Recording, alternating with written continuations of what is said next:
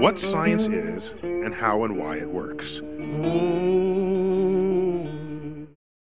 Как минимум 50% женщин и 70% мужчин удовлетворяют себя хотя бы раз в месяц.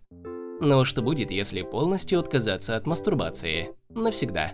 Через неделю уровень тестостерона у мужчин поднимется на 40%. По крайней мере, об этом говорит исследование 2003 года, которое получило большую огласку, а позже привело к созданию NoFap-сообщества, от английского FAP – «мастурбировать». Его сторонники заявляют, что отказ от самоудовлетворения положительно сказывается на половой жизни, качестве спермы, а также поднимает уровень мотивации, самооценки и настроения в целом. Но так ли это? По какой-то причине СМИ забыли упомянуть, что сразу после всплеска уровень тестостерона испытуемых вернулся к норме без видимых причин уже на восьмой день. Другие работы вообще не обнаружили подобного эффекта у тех, кто воздерживался, из чего можно заключить, что причиной изменений могли стать, например, диета и физические нагрузки, которые также могут вызывать значительные колебания тестостерона и исказить результаты исследований. Что касается преждевременной эякуляции, ученые не выявили связи между воздержанием и продолжительностью полового акта. У тех, кто не мастурбировал в течение трех недель, время до эякуляции почти не изменилось по сравнению с теми, кто продолжал продолжал мастурбировать. С точки зрения качества спермы, оказалось, что регулярная эякуляция повышает подвижность сперматозоидов, а значит увеличивает шанс оплодотворения. Согласно одной из гипотез, именно в этом причина частых ночных эякуляций или мокрых снов во время долгого воздержания. Предположительно, таким образом мужской организм самостоятельно выводит застоявшуюся сперму. 83% мужчин и 37% женщин хотя бы раз переживали подобный опыт. Пока что причина этого явления изучена изучены плохо из-за деликатной природы наблюдаемого явления. Люди стесняются своих ночных оргазмов. Кстати, у мужчин застоявшаяся сперма разрушается,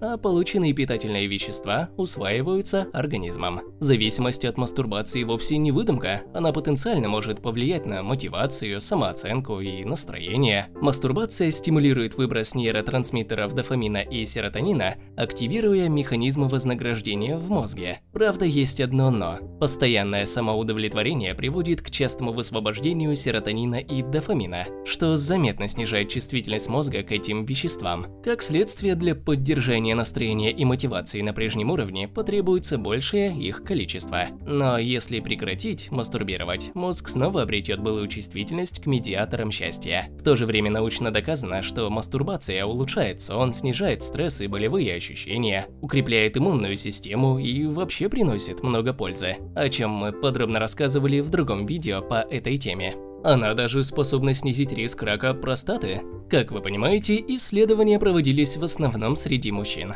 Поэтому, чтобы говорить об однозначной пользе мастурбации для здоровья женщин, нужно собрать больше данных. Если у вас есть личные причины бросить это дело, мы вас не держим. Многим идет на пользу. Но для большинства умеренная мастурбация – это здоровая привычка, плюсы которой научно подтверждены.